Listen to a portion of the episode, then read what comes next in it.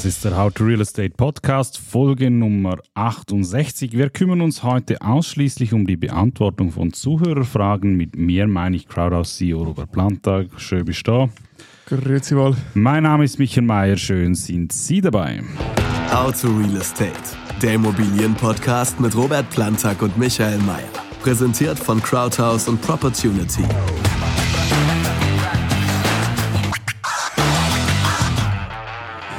Wir nehmen diesen Podcast bereits am Montag auf. Erscheinen tut er allerdings erst am Donnerstag. Deshalb gibt es dieses Mal auch kein News-Update, denn seit der letzten Aufnahme vor ein paar Tagen ist nicht wirklich etwas Nennenswertes passiert. Oder hast du was?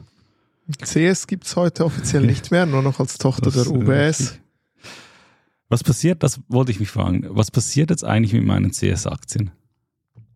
Äh, das ist eine gute Frage. Ich, ich, ich habe ich habe keine, deshalb habe ich es mir nicht Ich angeschaut. habe einen Ähm, Betrag.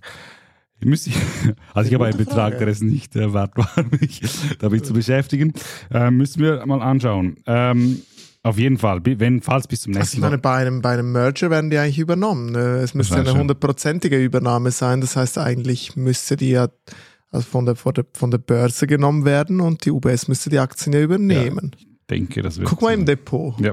Das ist, Ja, das ist, genau. das ist, ist gute Frage. Gut, also falls bis zum Donnerstag was passiert, bitte um Ihr Verständnis. Äh, wie gesagt, wir haben das am Montag aufgenommen. Ähm, dementsprechend gibt es äh, heute eine sogenannte Mailback-Folge. Wir haben es in der letzten Folge ja schon angekündigt. Es sind noch einige Zuhörerfragen offen, auf die wir sehr gerne eingehen wollen. Und dementsprechend nehmen wir uns in dieser Folge Zeit dafür. Bevor wir loslegen, noch der Hinweis an Sie, falls auch Sie Fragen, Fallbeispiele haben, jederzeit gern einfach einschicken über Mail, WhatsApp, Social Media. Alle Kontaktmöglichkeiten wie immer in den Shownotes. Und damit kommen wir zu der ersten Frage, gestellt von Frau Imboden auf YouTube betreffend der Referenzzinssätze. Können Mietzinse für Geschäftsräume Büroräume auch erhöht werden, auch wenn die Indexmiete an den LIK gekoppelt ist. Ich habe das schon mal äh, sicherheitshalber kurz mit unserem Legal-Team äh, durchgespielt. Die Frage ähm, spielt per se ja nicht so eine Rolle, ob das jetzt eine Geschäftsliegenschaft ist oder eine Wohnliegenschaft. Entscheidend ist eigentlich der Mietvertrag, der dahinter steckt. Ähm, bei Geschäfts- und Büroliegenschaften sind es oft Indexmieten. Ähm, du kennst dich da ein bisschen besser aus. Also wenn wir Geschäftsmieten, äh, Geschäftsliegenschaften vermieten, gehen wir da auch auf Indexmieten oder ist das in der Regel so, dass da meistens mit indexierten Mietverträgen gearbeitet Ja, wird? in der Regel ist es so. Auch unser Mietvertrag hier bei Crowdhouse ist äh, indexiert. Genau, solche Indexmieten, ähm, einfach noch wichtig zu verstehen, wenn, äh, das geht nur, wenn wirklich eine Mietdauer von mindestens fünf Jahren abgemacht ist. Ähm, bei solchen indexierten Mietzinsen, die folgen zu 100 Prozent dem Landesindex der Kon Konsumentenpreise.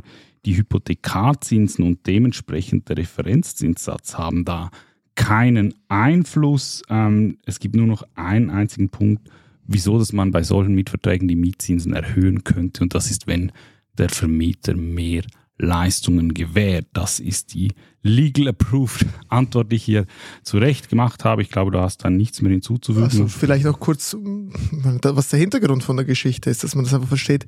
Geschäftsmietverträge sind in der- Regel sehr lange.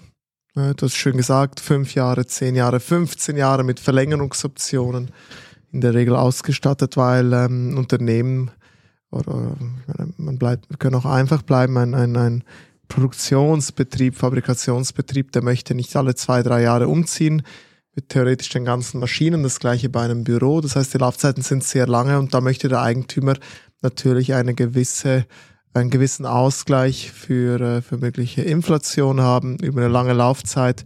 Und deshalb ist das eigentlich eine Sache, die, die gibt schon sehr lange, das an einen Index zu koppeln. Äh, wohingegen die Geschichte mit dem Referenzzinssatz ziemlich neu ist. Ich glaube, die gibt es seit 2008. ja, genau.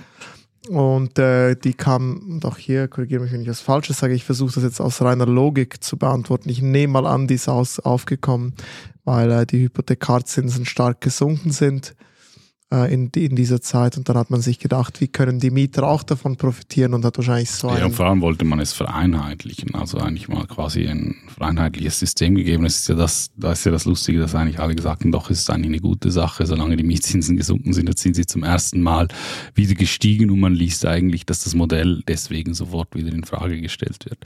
Ja, ist immer das Also der- Gleiche. der- der Aber es ist ein Punkt- der ein- anderer, ein anderer Hintergrund, ja. Der, der, der einzige Punkt, den ich da verstehe, ist, ist ja das, was wir letztes Mal besprochen haben. Wenn man das an den Hypothekarsitz und damit auch an den Leitzins bindet und man versucht, der Inflation entgegenzuwirken, ähm, dann bläht man damit natürlich auch äh, den LIK auf insbesondere Das die ist, so. Wohnkosten. das ist aber die Idee vom Referenzzinssatz. Da geht es eigentlich nicht um Inflation oder Deflation. So geht es darum eigentlich, glaube ich, um, um also glaube ich, bin mir ziemlich sicher, äh, um Refinanzierungskosten Mhm. Und damit quasi die Mieter auch von theoretisch günstigeren Refinanzierungskosten profitieren können, nicht nur Eigentümer. Ich glaube, da war eher, dieser Fairness-Gedanke dahinter, dass wenn Ja. man sagt, quasi das Stockwerk-Eigentümer oder ich sage jetzt mal Eigentümer von selbstbewohnten Wohneigentum weniger zahlen für Miete, dass irgendwie auch die Mieter davon profitieren können. Und, und ich glaube, daher kommt dieser Gedanke, wohingegen wirklich bei den Geschäftsliegenschaften geht es effektiv um, um, um, Inflationsgedanken. Wichtig vielleicht noch, der LIK ist auch für Mieten, die nicht indexiert sind, äh, durchaus entscheidend. Da ist es möglich, basierend auf dem LIK auch eine entsprechende Teuerung weiterzugeben, ganz unabhängig davon, ob der Vertrag indexiert ist oder nicht. Dementsprechend zusammengefasst die Frage, ähm, wenn es Indexmieten sind, dann spielt der Referenzzinssatz dafür die Erhöhung keine Rolle. Und damit kommen wir zur zweiten Frage und diese Frage äh, hat mich sehr gefreut, weil sie zielt eigentlich auf etwas ab, das uns zwar aufgefallen ist, wir haben es auch mal kurz zwischen den Zeilen besprochen, aber wir haben es nie wirklich im Podcast besprochen und ich finde eigentlich schon, dass es ein rechter Hammer ist, der ähm, diskussionswürdig ist. Die Frage kommt von Herrn Bumbacher.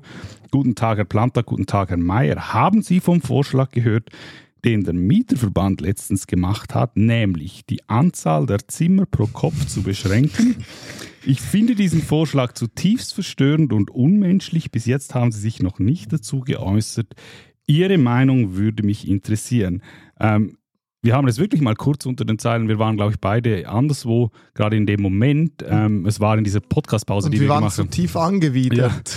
Also, ähm, vielleicht noch eine lustige, eine lustige Randnotiz da dazu. Es ist ja auch jetzt medial äh, ein bisschen äh, diskutiert worden. Jacqueline, Jacqueline Badran, ihres Zeichens äh, Präsidentin des Mieterverbandes, die lebt angeblich zu zweit äh, in einer Dachgeschosswohnung auf zwei Etagen mit über 150 Quadratmetern. Also wenn der Vorschlag wirklich ernst gemeint wäre, dann äh, wäre sie davon auch betroffen. Ja, ja, also, also ich glaube, danke für die Frage. Auch, äh, auch also, ich, ich schließe mich da ihrem, ihrem Gemütszustand an und, und, und äh, ergänze da noch äh, dazu, dass ich mich anwidere von dem Vorschlag. Also wirklich widerlich kommunistisch. Ähm, das kann ich, was ich dazu sagen kann, aber ja, so einen größeren Eingriff in, in, in, in Privatwirtschaft und Privatsphäre und, und, und, und, und persönliche Freiheit. Also keine Ahnung, von wem so ein Vorschlag kommt. In der Regel kommt es von solchen Leuten, die ihn selber nicht leben werden oder wollen, wie jetzt die, die nette Frau. Badran. Ist sie eigentlich nicht mittlerweile zurückgetreten? Nein, nein, die ist immer noch national. die wollte doch mal sie, zurücktreten. hat eine, sie hat eine Pause gemacht. Eine Aber- Pause, Ja, ja, aber sie meine ist immer Güte. noch äh. Okay, okay. Äh, Ähm, schade, ja, dass sie zurückgekommen ist. Hintergrund, ähm, Hintergrund dessen ist ja äh, quasi, auf was zielt das ab? Das habe ich mich gefragt. Es ist natürlich schon so, ähm, dass der Quadratmeterverbrauch in der Schweiz vielfach ein Problem ist. Ähm, das, klassische, das klassische Bild, man, man hat eine Familie, man lebt zu viert, die Kinder ziehen aus, auf einmal ist die Wohnung zu groß. Jetzt das Problem ist, oder was viel gesagt wird, ist, dass eigentlich Leute in zu großen Wohnungen leben, die eigentlich gerne umziehen würden, aber das halt nicht können, weil sie momentan an entsprechenden Lagen keine kleinen Alternativen finden. Ja, wo liegt denn da das Problem? Wieso finden sie keine Alternativen? Ähm, auch die jüngsten Zahlen übrigens, die Baugesuche sind wahrscheinlich wieder um etwa 10.000 äh, zurückgegangen. Das sind erste Schätzungen. Wir haben also, wir hatten letztes Jahr 40.000 Baugesuche, dieses Jahr sind es noch schätzungsweise 30.000. Ähm, da kann man sich mal vorstellen, wie die Leerstandsziffer sich entwickeln wird. Also wir sind wieder beim gleichen Problem. Ach, wenn, man, wirklich? wenn, man diese, wenn man diese Fluktuation oder diesen Umtausch will, dann muss man dafür Also- sorgen, dass diese Wohnungen gebaut werden können. Ja, also, genau, also das Problem ist garantiert nicht, dass das irgendwie ähm, garantiert nicht zu lösen, indem man den Leuten vorschreibt, auf wie viele Quadratmeter sie, sie leben. Also ja. da schließe ich mich dir an. Und eben auch mal angenommen, man würde das machen. Und das also ich, wirklich diese, so ein Vorschlag widert mich an. Aber mal angenommen, man würde das machen ja, was, wenn es denn keine Wohnungen gibt, kleinere, was machst du denn dann? Ja, genau. Gehst du dann auch und, und machst ein staatliches Programm, was wo gebaut werden soll? Also es, es, ich weiß nicht, wie man so einen Vorschlag, wie kann man so einen Vorschlag ja. machen? Da, da, darf man überhaupt einen Vorschlag machen, der so dämlich ist? Ist, ja. ist das legal, Vicky? Ich habe mich gefragt, was mache ich, wenn ich zum Beispiel geschieden bin und meine Kinder, äh, keine Ahnung, wochenweise bei mir wohnen? Ist es dann, darf ich dann mehr haben oder darf ich dann nicht? Und was mache ich, wenn ich einfach alleine auf 1000 Quadratmeter wohnen will? Kann ich doch machen. Also kommen wir zurück zur Sache. Ähm, ich hole ein bisschen aus äh, und, und, und erzähle eine kleine Anekdote. Wir bauen ja ziemlich viel und wir haben eine Liegenschaft erworben an, an sehr guter Lage, äh, älteres, älteres Baujahr. Ähm, und äh, als wir das Ding erworben haben, haben wir gesehen, dass das eigentlich, das ist witzig, also älteres Baujahr, das ist aus den, aus den 60er Jahren. Ähm, und jetzt siehe da, oder man redet heute von verdichtetem Bauen und, und so weiter. Und jetzt schauen wir uns das an und wir sehen, dass Objekt ist schon übernutzt. Das heißt, die Ausnutzung, die damals gewährt wurde in den 60ern, die ist heute deutlich tiefer und nicht höher. Das heißt, es wird nicht verdichtet und siehe wohl, diese Liegenschaft befindet sich in einer der Schweizer Städte. Das heißt, ich habe ein Objekt aus den 60er Jahren, was ich jetzt gerne sanieren würde. Und und gerne aufstocken und erweitern und ich kann das nicht, weil es eigentlich schon übernutzt ist. Was bedeutet das? Ich habe aber trotzdem den Bestandesschutz auf der Liegenschaft. Das heißt, das, was da steht, kann man mir nicht wegnehmen. Das wäre Enteignung. Das wird vielleicht den Kommunisten in der Politik hier wieder gefallen, aber es geht nicht. Okay, das heißt, ich habe eigentlich das Recht, ähm, auch wenn das jetzt theoretisch im heutigen Recht rechtswidrig ist, aber durch den Bestandesschutz darf ich das erhalten und ich darf diese Liegenschaft jetzt sanieren. Und jetzt kommt genau das Problem, dass wenn ich jetzt dort drin Wohnungen hätte, die zu groß sind und ich möchte sie anpassen an die heutigen Gegebenheiten und ich muss den ganzen Prozess durchgehen, äh, da haben die da irgendeine neue Bau- und Zonenordnung. Das heißt, für etwas, was eigentlich ein vereinfachtes Verfahren wäre, verlangen die von uns eigentlich eine vollständige ein vollständiges Baugesuch mit äh, öffentlicher Auflage, mit Einsprachen. Und da reden wir wieder von einer unendlich langen Geschichte für rein gar nichts. Eigentlich, dass wir eine Liegenschaft ein bisschen innen und ein bisschen außen renovieren, sanieren, Schrägstrich, ja.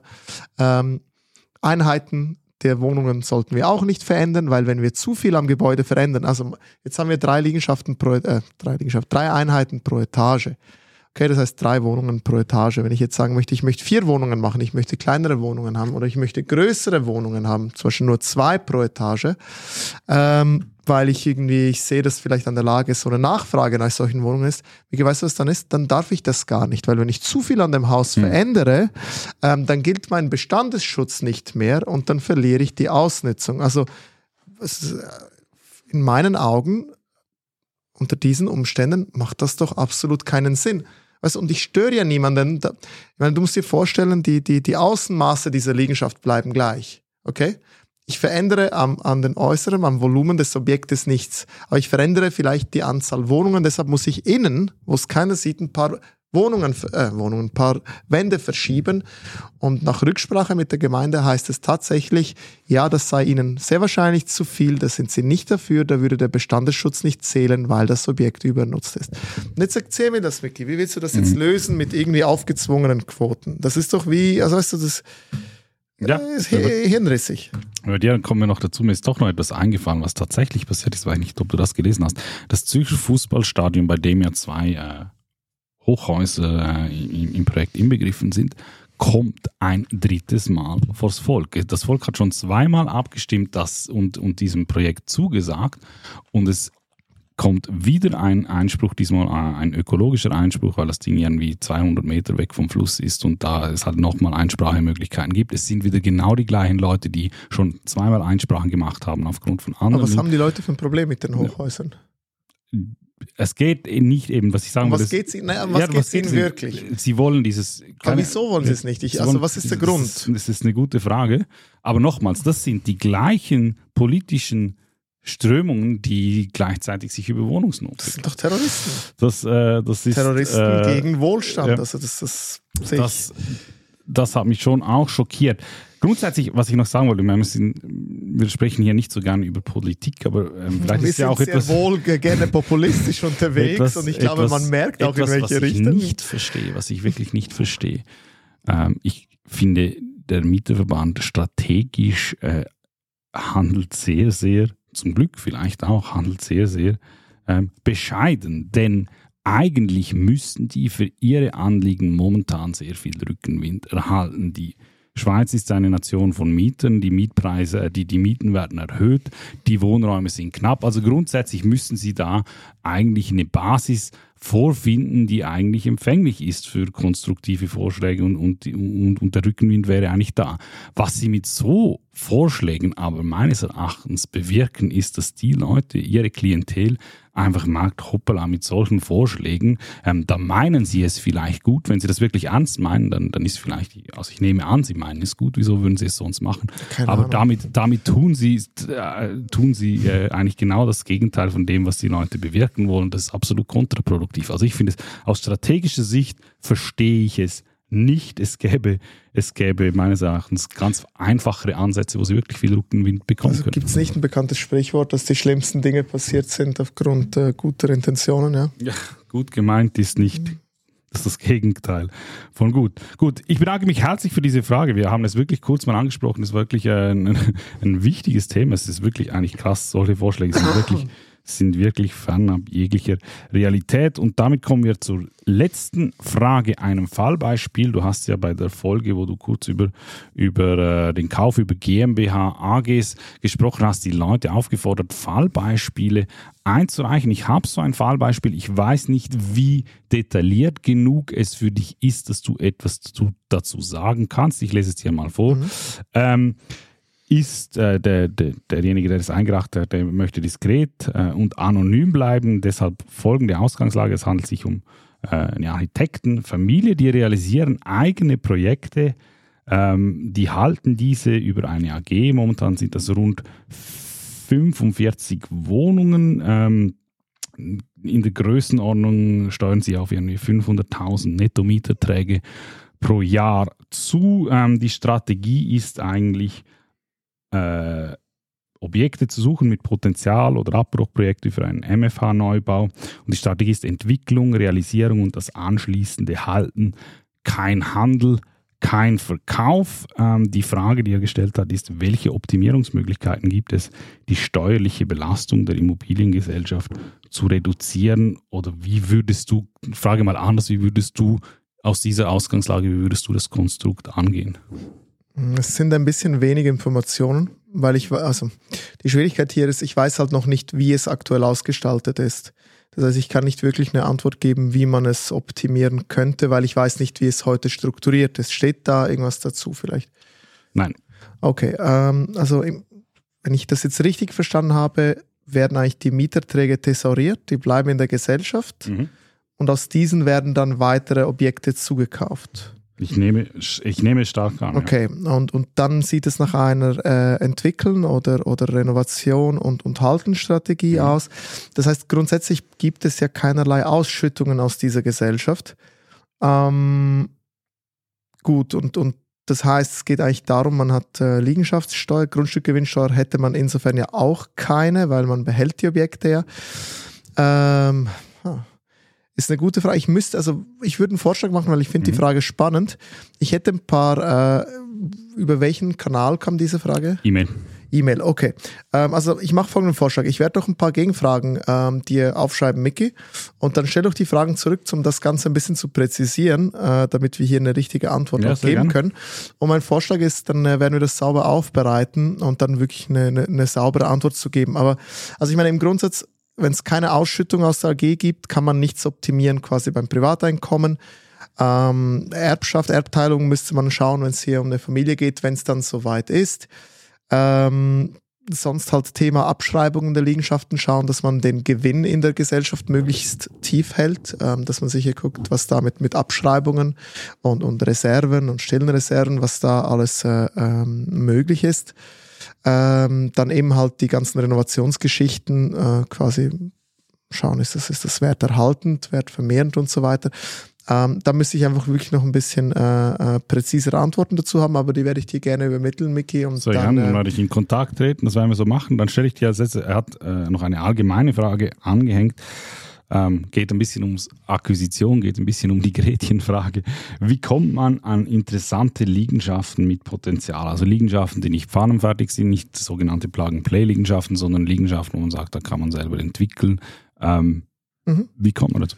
Abgesehen davon, dass man regelmäßig bei Crowdhouse vorbeischaut. Ja, ja, also am besten eben das, was, was wir empfehlen, ist einfach wirklich ein Suchmandat bei uns aufzuschalten.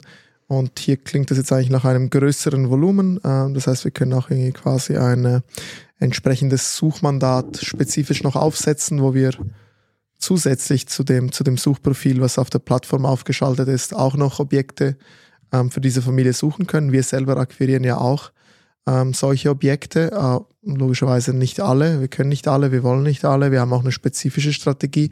Da könnte man relativ gut äh, eigentlich diese Dienstleistung anbieten und Objekte, die wir sowieso schon akquirieren, außerhalb, also sogenannte Off-Market-Objekte, die nirgends gelistet sind, ähm, dann nach Möglichkeit ähm, weiter vermitteln, wenn das ein Thema wäre. Also das heißt auch hier, wenn das ein Thema ist, ähm, gerne bei uns melden, dann können wir Ihnen gerne mehr Informationen dazu geben. Aber wir haben ja eigentlich ein großes Akquisitionsteam, ähm, die ist eigentlich ständig in Kontakt mit Eigentümern von Liegenschaften, auch solchen, die man äh, renovieren und abreißen äh, äh muss, kann, soll.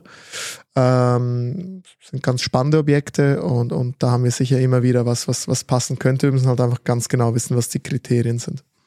Wenn solche Liegenschaften mit in Anführungszeichen Entwicklungspotenzial angeboten warten. Was müsst ihr alles unternehmen, bis ihr zum Punkt kommt, wo ihr wirklich einschätzen könnt, ob das ein Entwicklungsobjekt ist oder nicht? Also ist das, äh, sieht man das sofort aus der Dokumentation oder, oder, wie, oder wie geht ihr davor? Ja, also manche Objekte werden als Objekte mit Potenzial angepriesen, sind es aber nicht.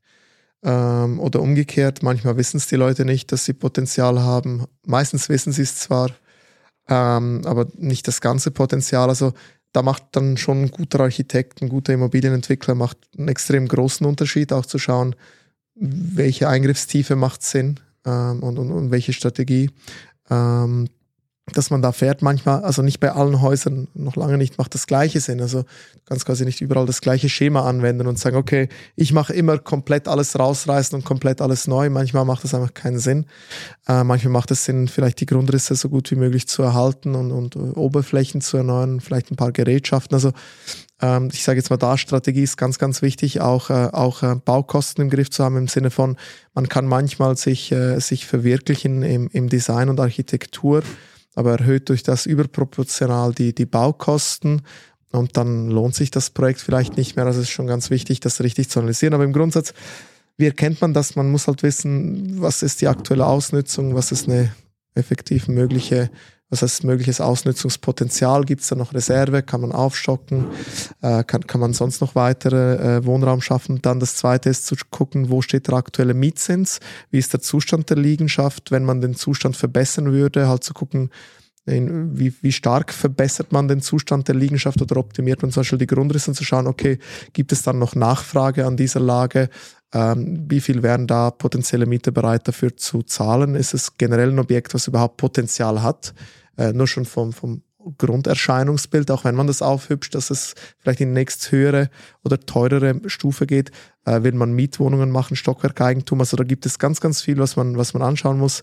Aber im Grundsatz, was braucht man? Man muss ein Verständnis haben vom, vom, vom, äh, vom Baurecht, äh, Bau- und Immobilienrecht. Man muss äh, äh Architektur verstehen. Also man muss wissen, was kann man machen, was nicht.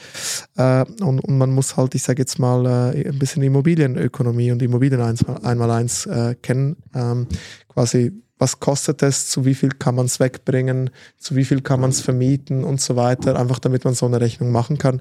Nicht Raketenwissenschaft, aber braucht halt entweder entsprechende Spezialisten, die man sich extern holt, intern holt oder halt äh, entsprechende Erfahrung, die man sich dann aneignet. Danke dir für die Antwort. Das war unsere heutige Fragerunde. Sie wissen, wir streuen solche Fragerunden immer mal wieder dazwischen ein, um mit allen Fragen up-to-date zu sein. Bitte stellen Sie uns weiterhin Ihre Fragen. Ich bedanke mich bei dir Vielen für Dank. deine Zeit. Sehr gerne. Vielen Dank für die, für die super Fragen. Macht ähm, Spaß. Genau. Und Wir wissen noch nicht, ob wir nächste Woche äh, den Podcast hochschalten. Wahrscheinlich schon. Äh, wir müssen ihn wahrscheinlich aber remote aufnehmen. Ich hoffe, wir kriegen das technisch hin. Also wahrscheinlich gibt es eine Folge. Falls es keine gibt, dann wissen Sie, wieso. Sie hören uns dann spätestens Dann haben wir versagt. in mit zwei Wochen wieder. Wir kriegen es hin. Danke fürs Zuhören. Also bis zum nächsten Mal. Auf Wiedersehen. Den How to Real Estate Podcast gibt es jede Woche neu auf allen Podcast-Kanälen und auf YouTube. Folgen Sie uns auf www.crowdhouse.com/podcast oder auf dem Kanal Ihrer Wahl.